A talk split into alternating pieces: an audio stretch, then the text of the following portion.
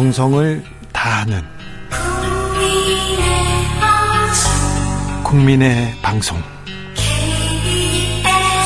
KBS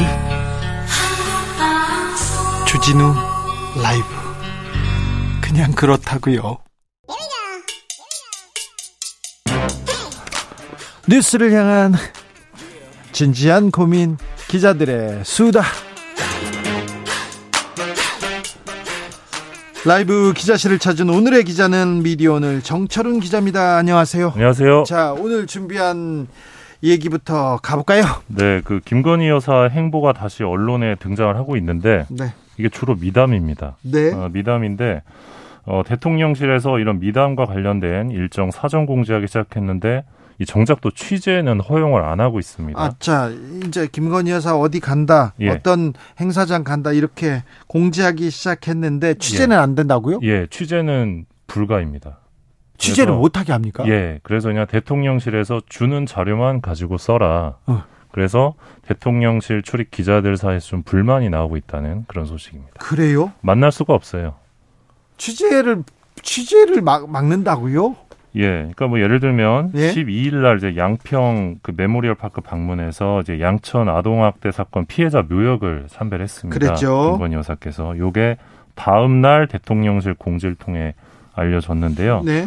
요거는 또 사실 공교롭게도 이 PD 수첩이 김건희 여사 논문 표절 문제 제기한 게 11일 방송이었는데 그 직후에 사실 요 기사가 또 나온 거거든요. 네. 그래서 쭉 풀렸죠. 예, 결과적으로 요게 그 일종의 기사 밀어내기 효과를 또 발생을 시킵니다. 또 지금 김건희 여사 행보 좀 많아지고 있어요. 예, 15일에는 이제 봉사활동 사진이 SNS를 통해 공개가 됐는데 어, 지난 8월 달이었죠. 이 사회복지시설 안나의 집에서 설거지 봉사한 부분, 요게 또 어, 미담이 소개가 됩니다. 사진 많이 나왔고요. 예, 대통령실도 역시 다음 날 이 봉사활동 사실을 공지를 했는데 어, 기자들 사이에서는 이게 일방적인 자료 배포보다 문제 제기가 좀 있습니다. 어, 17일에도 대통령실에서 김 여사 일정을 알려줬는데요. 이 18일 날 있었던 이 대한 적집자사 바자 행사입니다. 네. 근데 요거는 기자단이 아니라 대통령실 전속 기자들 기사들이 화, 촬영한 내용만 어, 기자들에게 제공하는 걸로 결정이 됐습니다. 네. 취재를 허용하지 않은 건데 네. 이 대통령실 관계자 입장을 이제 YTN이 들었는데 아직 진정성 있는 모습을 더 보이는 게 필요하다며 노출을 줄이는 게 옳다고 본다. 뭐 이런 말을 했다고 합니다. 근데 사실 이 노출이 많고 적은 게 문제가 아니라 이 본인을 둘러싼 의혹에 대해서 제대로 해명하고 사과하느냐 요게 중요한 거거든요. 네. 만나야 질문을 할 수 있는데 정작 만나지는 못하고 근데 또 이제 미담과 관련된 기사 소스는 계속 계속 던져주는 나오고요. 거죠. 네.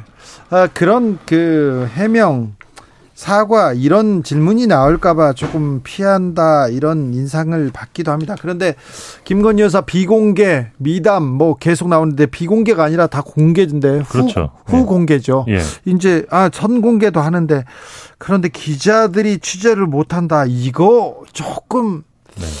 아, 비판을 받을 수 있습니다. 비판 받을 수밖에 없는 일인데 대통령실에서 이런 식으로 하시는 거는 굉장히 도움이 안 될 것 같은데. 그러니까 도이치 주가 조작 의혹부터 시작해가지고 김건희 여사와 관련된 리스크 있는 기사들, 네. 이 기사들을 이 미담 기사들이 밀어내는 효과도 저는 적지 않다고 보는데 어, 사실 주진우 기자야말로 기사 밀어내기 효과의 또 최대 피해자이기도 한데. 아, 뭐, 네. 제가 뭐 좀 예. 이명박 박근혜 대통령 관련된 기사를 쓰면요. 그날 막 연예인들이 예. 갑자기 그러니까 제가 정말 황당했더니 아직도 기억이 나는데 네. 그 2011년 4월에 이 법원에서 주진우 기자가 이제 BBK 관련 기사를 쓴 것에 대해서 네.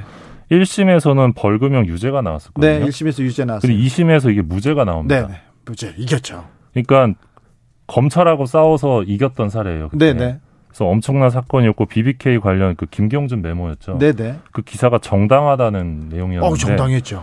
이날 갑자기 서태지 이지아 이혼이 터집니다. 네, 네. 그랬어요. 예. 그리고 근데 이혼 이혼 기사가 그날 터진 거지 이혼 사건은 그 전에 있었더라고요. 네. 맞아요, 맞아요. 예. 근데 그날 갑자기 터져요. 예. 그래서 이 주진우 기자 무죄가 완전히 묻혀버리고 아, 붙였어요? 네. 나는 그리- 아는 줄 알았지. 그리고 2013년 5월에 주진우 기자가 공직선거법 위반으로 구속영장이 청구가 됩니다. 네. 그래서 그때 막 전 세계적으로 아 네. 이거는 진- 언론 탄압이다, 맞아 막 성명도 나오고 했었는데 네. 이 다음 날에 서태지 씨 결혼 소식이 또 아니 그러니까 서태지를 어떻게 이겨요? 그래서 아 정말 어떻게 우연도 이런 우연이 있을 수 있나? 좀 그게 좀 이상했어요. 너무 이상했어요. 네. 아무튼 그 전에 있었던 일이거든요. 결혼도 아 결혼도 이혼도 그런데 네. 그날 기사가 나와가지고 유독 그 주진우 기자 관련돼서 참 네. 그때 국정원 친구들이 네. 굉장히 꼼꼼하게 저를 따라다녔어요. 네, 그래서 이런 기사 밀어내기라는 게 실제로 좀 존재하거든요, 어느 네. 정도. 그렇죠. 네. 이게 언론 플레이라는 게 좀 있습니다. 네. 그리고 또 어느 정도는 용인이 되는데 네. 그런데 잘 생각해 보세요. 김건희 여사 논문 문제 그리고 또 주가 조작 문제 명확하게 해명하고 끝내고 가면 그 국민들이 계속 묻지 않습니다. 궁금해하지 않고요. 이거 언제까지 할 거예요? 언제까지? 그러게 말입니다. 네. 아, 김미경님께서 8월에 했던 안나의 집 봉사를 마치 지금 한 것처럼 보내는 건 좀 기획기사 아닌가요? 이렇게 얘기하는데 8월에 했나요? 네 맞습니다. 지난 8월에. 아 그래요 그 예, 사진이? 예 예. 엊그제 사진이 아니에요? 아닙니다. 예. 아 지난 8월에 했네. 예. 어 이거는 진짜 조금 이것도 뒷말 나오거든요. 그러니까 그러지 말고 조금 전공법을 이렇게 해 그렇잖아요. 네, 그래도 가장 충격적이었던 거는 서태지. 아유, 서태지 씨는 어떻게 이겨요? 네. 자, 다음으로 만나볼 이야기는요? 예, 이번 주에 국회 법사위 국정감사에서 있었죠. 법조 기자단에 대한 문제 제기가 나왔습니다. 네. 이 조정훈 시대전환 의원이 말했는데 네. 이 법조 기자단이 도대체 무슨 법적 지위가 있는 단체냐? 그렇죠. 근데 출입 기자의 수를 기자단이라는 이 권한 없는 단체에 맡김으로 인해서 이 검찰이 기자들을 길들이게 하는 것 아니냐 이런 네. 지적이 나왔습니다. 네. 네, 그리고 여기에 대해서 이제 송경호 서울중앙지검장이 이제 답을 했는데 네. 어, 출입 기자단 소속 기자가 아니라고 해도 공보 규정 범위 내에서 충분히 취재에 응하고 있다 이런 입장을 밝혔습니다. 네, 충분히 취재에 응하고 있다. 이건 조금 잘 모르는 얘기인데요. 예, 그리고 이제 같은 날 권인숙 더불어민주당 의원은 네. 그러니까 법조기자단 자체에 대한 이 비난이 아니다. 특정 기자들에게 특혜를 주는 게 맞지 않다는 게 문제의 핵심이다. 이런 예. 지적을 했고요. 네네.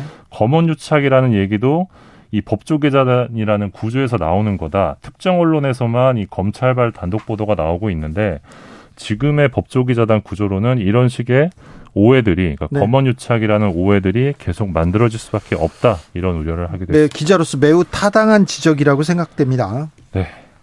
그렇죠? 네, 그래서 조금 변화가 필요한데요. 네. 좀 국민들이 많이 이 부분에 대해서 관심을 가져주셔야 네. 변화가 좀 있지 않을까 생각합니다. 미디어 오늘에서 정철훈 기자가 계속 이 기사를 쓰고 있는데 네. 지금 법조 기자들은 아무런 변화도 없습니다. 네. 네. 세상은 다 변하는데 거기만 그렇게 네. 그 기자단에 들어가야 그 기자회견을 볼 수가 있고요. 브리핑을 들을 수 있어요. 이거 좀 말이 안 되잖아요. 물어보고 싶지 않습니까? 물어보고 네. 싶은데 또 기자들 안 물어봐주고. 저희가 지금 서울 고등법원이랑 이권 관련해서 행정소송을 하고 있는데 네. 저희가 2심에서 패소를 했습니다. 1심에서는 승소했는데. 2심에서 패소했다고요? 예. 그 사실 오늘 서울 고등법원 국감이 있었는데 지난 10년 동안 서울 고법이 담당한 행정소송 중에 서울 고법이 당사자인 사건이 딱 세건 네. 있었습니다. 예. 근데 1심 판결과 다르게 고법의 승소로 판결이 뒤바뀐 경우가 10년 동안 단 한 건이었는데 바로 이 사건이 바로 이 법조기자단 소송입니다. 그러니까 저희는 이 제도가 부당하다고 소송을 제기했는데 네. 고법에서는 문제가 없, 없다는 취지로 예, 판결을 내린 거죠. 1심에서는 문제가 있다고 했는데 네. 아이고 근데 네, 법원의 판결은 존중하지만 시대가 바뀌고 있습니다. 세상이 바뀌고 있는데 하 참 이런 그러니까 이 사건은 나오면. 사실 고법이 고법에 대한 판단을 한 것이기 때문에 네. 네, 조금 뒷말이 나올 수밖에 없는 그러게요. 하죠. 아, 네. 이게 판결을 하는 게 적절한가? 네, 그래서 지금 저희가 대법원에 상고한 상태입니다.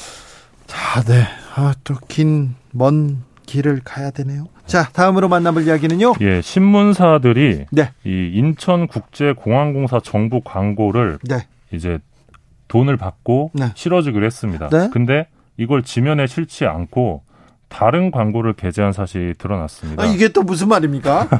쉽게 말하면 네. 광고를 지면에 게재한다고 했는데 게재하지 않고 광고 비반 챙긴 챙긴 겁니다. 광고 비반 받았다고요? 예.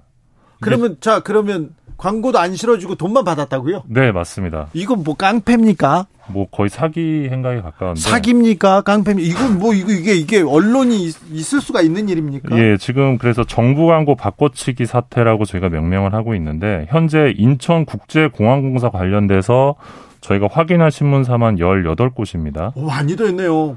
예. 어, 2016년부터 올해까지만 저희가 확인을 한 건데, 어, 이들 신문사에 집행된 광고비가 이제 100억 수준입니다. 그러니까 국제공항에서 신문사 18곳에 100억 정도의 광고비를 집행을 했는데, 네. 지면에 실리지 않은 광고비가 14억 원 규모로 확인이 됐습니다. 그러니까 돈만 받고 지금 광고도 안 실었다고요? 예, 실어준 것도 있는데 안 실어준 것도 14억 정도 있는 것이죠. 사실 그런데요. 아니 외국 나가려면 인천공항 가잖아요. 네. 인천공항공사에서 이렇게 100억 원이나 광고를 해야 되는 이유가 뭔지 모르겠네. 이해가 안 됩니다. 네. 아무튼 이 바꿔치기 금액, 그러니까 정보 광고 바꿔치기를 가장 많이 한 신문사 동아일보였고요. 예. 그 다음이 조선일보, 중앙일보 순이었습니다. 네. 인천공항에 광고가 있어야 할 자리에는 뭐 사기업 광고, 다른 부동산 광고 같은 게 있었습니다.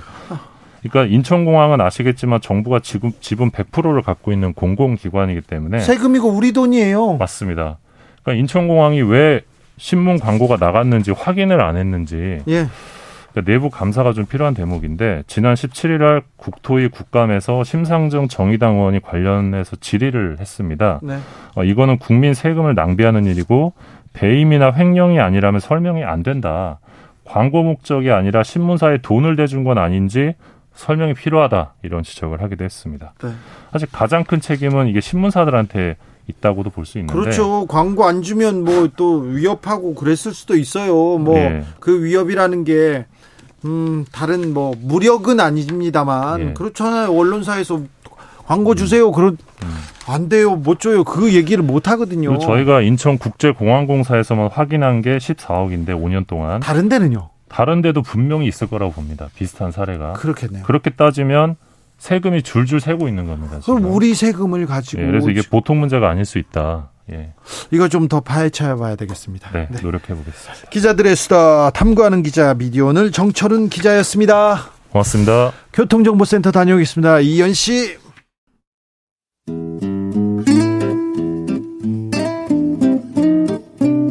현실의 불이 꺼지고 영화의 막이 오릅니다. 영화보다 더 영화 같은 현실 시작합니다. 라이너의 시사회.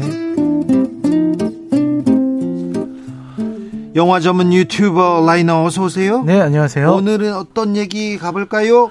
네, 어제가 스토킹 처벌법 시행 1주년이라고 하더라고요. 1년 됐어요. 네, 네. 스토킹 범죄에 대한 경각심을 높일 수 있지 않을까 하는 기대를 했는데 아직도 좀 모자랍니다. 네, 신당역 사건 같은 강력 범죄 이런 걸 막지 못하는 걸로 봐서 네. 이 법에 사각지대가 있다는 그런 지적들이 있더라고요. 네.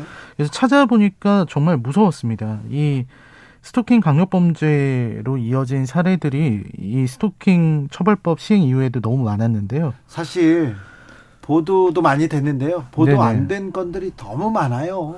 예, 보도된 거를 조금만 살펴봐도 네. 예, 지난해 11월에 스토킹하던 30대 여성 살해한 김병찬도 있었고요. 네.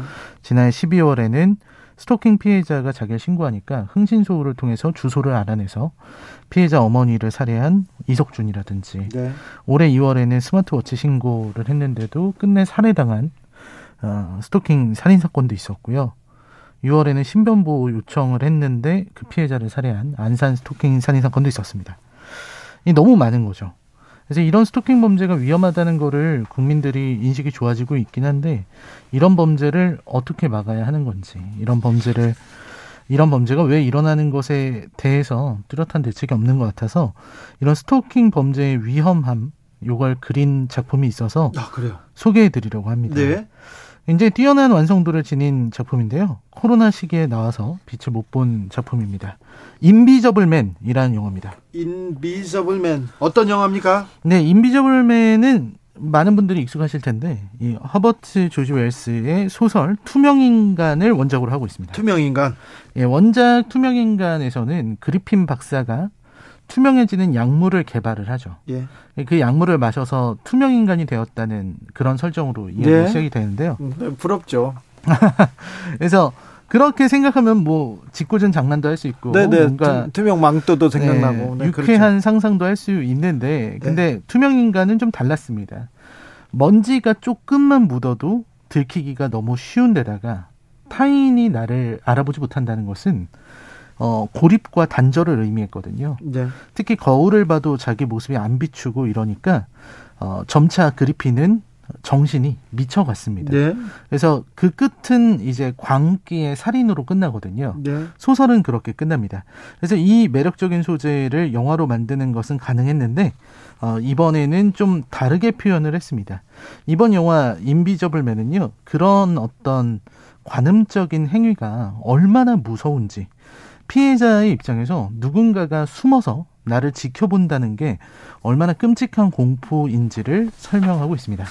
이 작품은 공포 영화의 명가죠. 블루마우스에서 제작했습니다. 그렇습니다. 영화 속으로 들어가 보겠습니다. 네, 영화는 이제 세실리아라는 여성이 네. 에드리안으로부터 달아나는 장면으로 시작을 합니다. 처음부터 막 더, 달아나요? 무섭겠네. 아, 처음에는 이제 밤에 세실리아가 몰래 일어나요. 어, 잠을 자고 있다가 일어나서 그 집에서 도망치는 거예요. 거기서 저 영화 들어가기 전에 한마디만 하겠는데 왜 무서운 영화를 사람들은 좋아할까요? 아 무서워 그러면서 왜 보는지 아니 끄면 되지 안 보면 되지 근데 공포 영화가 주는 또 쾌감 묘미가 있습니까? 네, 묘미도 있다고 생각하고요. 이 공포라는 게 인간의 가장 근원적인 감정이다 보니까 그런 걸 건드리는 것도 있고 이 공포를 이 무섭게 함으로써 예. 그 경각심을 더 일으키려는 의도도 있습니다. 알겠습니다. 음. 영화 첫, 첫 장면부터 달아납니다. 네, 그래서 그 집이 엄청나게 큰 저택인데 네. 그 연구실과 컴퓨터가 질비한데요. 어떻게든 그 경 이 경비망 이런 네. 것들을 다 무력화시키면서 보안 장치를 해제하고 차근차근 도망갑니다. 여기서 알 수 있는 거는 이 에드리안이라는 남자가 세실리아를 철저하게 감시하고 감금하고 있었고 예. 굉장히 치밀한 과학자라는 거 알 수 있죠. 네. 그래서 결국 도망가는데 네. 어, 언니한테 미리 전화해 놓은 거예요. 네. 제가 내가 어디까지 갈 테니까 차로 데리러 오라고. 예. 도망치는데 에드리안이 쫓아와서 차를 부술 기세로 어, 달라붙었는데 어떻게든 도망을 쳤습니다. 네. 어, 도망을 치고 나서 이제 집 안에 갇혀 사는 신세가 돼요. 밖에 절대 못 나가는. 네. 이 공포심 때문에 무서워서 예, 아예 밖에 못 나가고 경찰인 제임스 집에서 어, 살고 있는데 이게 에드리안이 언젠가 나를 계속 감시할지도 모른다. 이 공포 때문에 아예 집 밖에 못 나가게 되는 거죠. 모든 것을 통제하는 방식의 인간이었고 어, 에드리안이 말을 안 들으면 폭력도 휘둘렀습니다. 네. 그래서 세실리아는 그런 에드리안의 아이를 낳아주기 싫어서 항상 피임약을 복용하고 있었어요. 예. 그랬는데 이제 반가운 기사가 나옵니다. 바로 시리에 빠진 에드리안이 집에서 스스로 목숨을 끊었다는. 어, 그래요? 그 기사가 나와요. 네. 그리고 나서 이제 에드리안이 엄청난 양의 유서, 유산이 있으니까 그 유서에 자신의 유산을 세실리아에게 준다고 적어 놓은 겁니다. 아, 그래요? 그래서 이제 고문 변호사를 네. 만나러 간 거죠. 변호사는 에디리안의 남동생입니다. 네. 그래서 변호사를 만나서 이제 유산을 어떤 식으로 상속할 것인지 이런 얘기를 하게 되는데 그날부터 어떤 문제가 생겨나게 됩니다. 어, 그래요. 집에 들어갔는데 문제, 이상한 기분이 드는 거예요. 문제가 해결된 게 아니라 또 좀 이상해졌어요? 네, 집에 들어갔는데 네. 이상한 기분이 듭니다. 예. 그래서 어 누가 있나 이런 생각이 들어서 예. 밖에 나가봤는데 아무도 없어요. 아무도 없어요. 눈 내리고 있는 밤이었는데 아무도 없어서 들어가려고 하거든요. 네. 그때 카메라는 빈 공간을 비춥니다. 예. 근데 그 허공에서 갑자기 입김이 나와요. 아이고. 누군가가 있다는 것을 아이고. 알게 되는 거죠. 네. 여기서부터 진짜 무서워지기 시작하는데 네. 어떤 식으로 이 영화가 무섭냐면요. 세실리아가 부엌에서 일을 하다가 예. 예, 다른 가족들이 나간다 그러니까 이제 배웅하러 나가잖아요. 네. 그때 부엌에 불이 갑자기 켜져요. 아, 불이 켜져요. 세실리아를 다시 부엌으로 오게 하려고. 네. 불을 따뜻 키고서 그 다음에 부엌칼 하나가 쓱 아래로 내려갑니다. 움직여요? 허공에서 그냥 움직이는 거죠. 네. 그런 식의 두려움. 네. 그리고 이제 세실리아가 부엌으로 오게 되면 관객들의 이런 긴장감은 극도에 달하게 되고요. 이 보이지 않는 무언가가 결국은 세실리아를 공격하게 이릅니다. 예. 이게 뭐냐면 뭐 다들 들으시는 분들이 다 예상하셨겠지만 투명 인간이 된 겁니다. 에드리안. 진짜요? 네. 에드리안이 투명 인간이 돼서 집안에 있는 거예요. 그래서 그 다리가 막 이 움직이는 소리가 나기도 하고 네. 세실리아가 이렇게 자, 자고 있는데 어, 문자가 와요. 그 문자가 뭐냐면 세실리아랑 세실리아 가족들이 자고 있는 걸 찍은 거예요. 그거를 보내서 협박하는 거죠. 네. 세실리아를 두렵게 하기 위해서. 네. 그런 식으로 이제 이야기가 진행이 되고 어 결국 나중에 가면은 뭐 몸싸움도 일으키게 되고 이렇게 되는데요.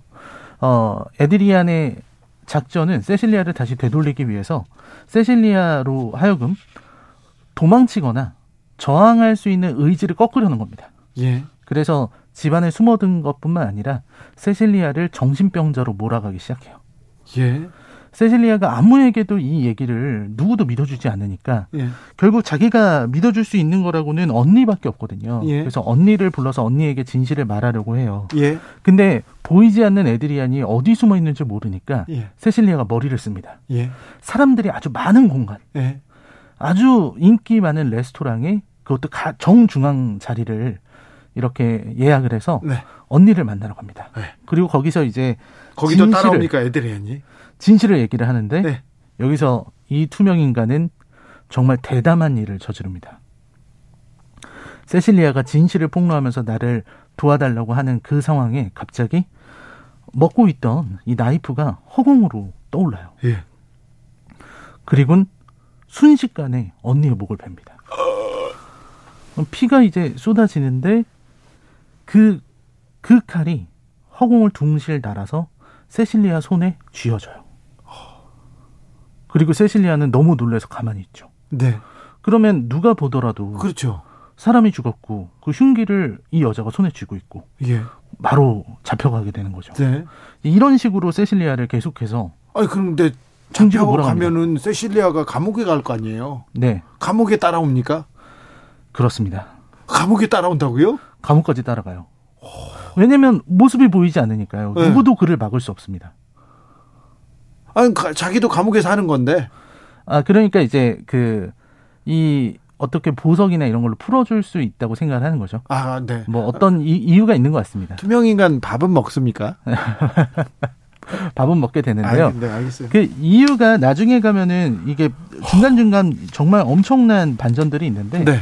나중에 가면 알 수 있는 게 예. 이게 약을 먹어서 투명 인간이 된 게 아니에요. 그럼요. 하는 과학자잖아요. 예. 투명해지는 옷을 만든 거예요. 투명 망토를 만들었구나. 수트를 만든 건데요. 네. 그 수트도 이제 보면은 아주 무섭게 생겼습니다. 네. 작은 이런 빛을 발하는 그런 카메라 같은 것들이 있어서 그걸로 이 주변의 모습과 똑같은 어, 이미지를 바, 발사해서 예. 안 보이게 만드는 그런 장치였던 것 같거든요. 예. 그런 장치를 입고 있는 무시무시한 스토커. 예.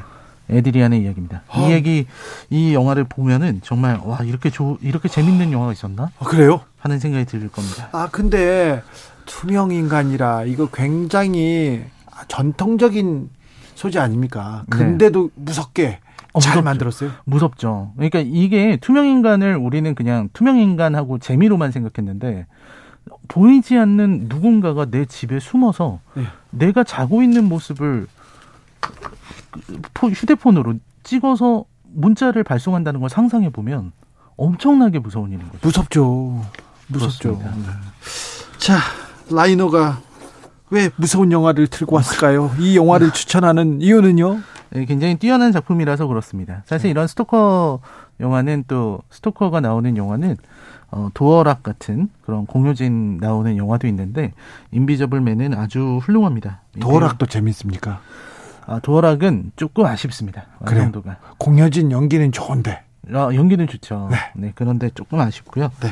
어, 굉장히 좋은 영화예요. 예. 어, 그리고 투명인간 수트, 아까도 말씀드렸지만, 이 투명 인간은 원래는 그 약물을 먹고 다시는 원래대로 돌아갈 수 없기 때문에 그게 저주 같았는데, 네. 이 수트는 어떤 범죄의 도구처럼 느껴지게 됩니다. 예. 더 무섭고요. 어, 공포의 공포의 이 원인이 공포의 이 공포의 요소가 이런 스토킹 같은 게 누가 나를 쳐다보고 있다는 것뿐만 아니라 어, 요즘 사회가 스토킹 범죄가 늘어나고 있고 누가 나를 따라오고 감시하고 네. 범죄까지 저지른다는 거 굉장히 견디기 어려운 공포인데요. 이 영화는 그 공포를 너무 완벽하게 잘 표현하고 있습니다. 네. 그래서 결국 가정 전체가 무너지는 세실리아를 보면 굉장히 무서워지는데 이게 영화에서 끝나는 게 아니라는 거죠. 이 네. 세상에는 세실리아처럼 어, 스토킹에 떨고 있는 피해자들이 여기저기에 도처에 있을 거라는 생각이 듭니다. 그러니까요. 아, 참. 우리가 좀 더 경각심을 가져야 됩니다. 경찰 분들도 이거 옛날 애인 사이니까 부부 사이였으니까 좀 조, 좋은 좋은 게 좋은 거잖아요. 말로 해결하세요. 그렇게 얘기하면 안 됩니다. 가까운 사람이 음. 나쁜 마음을 품고 이렇게 괴롭히려고 생각하잖아요. 그럼 더 무섭잖아요. 그렇습니다. 네.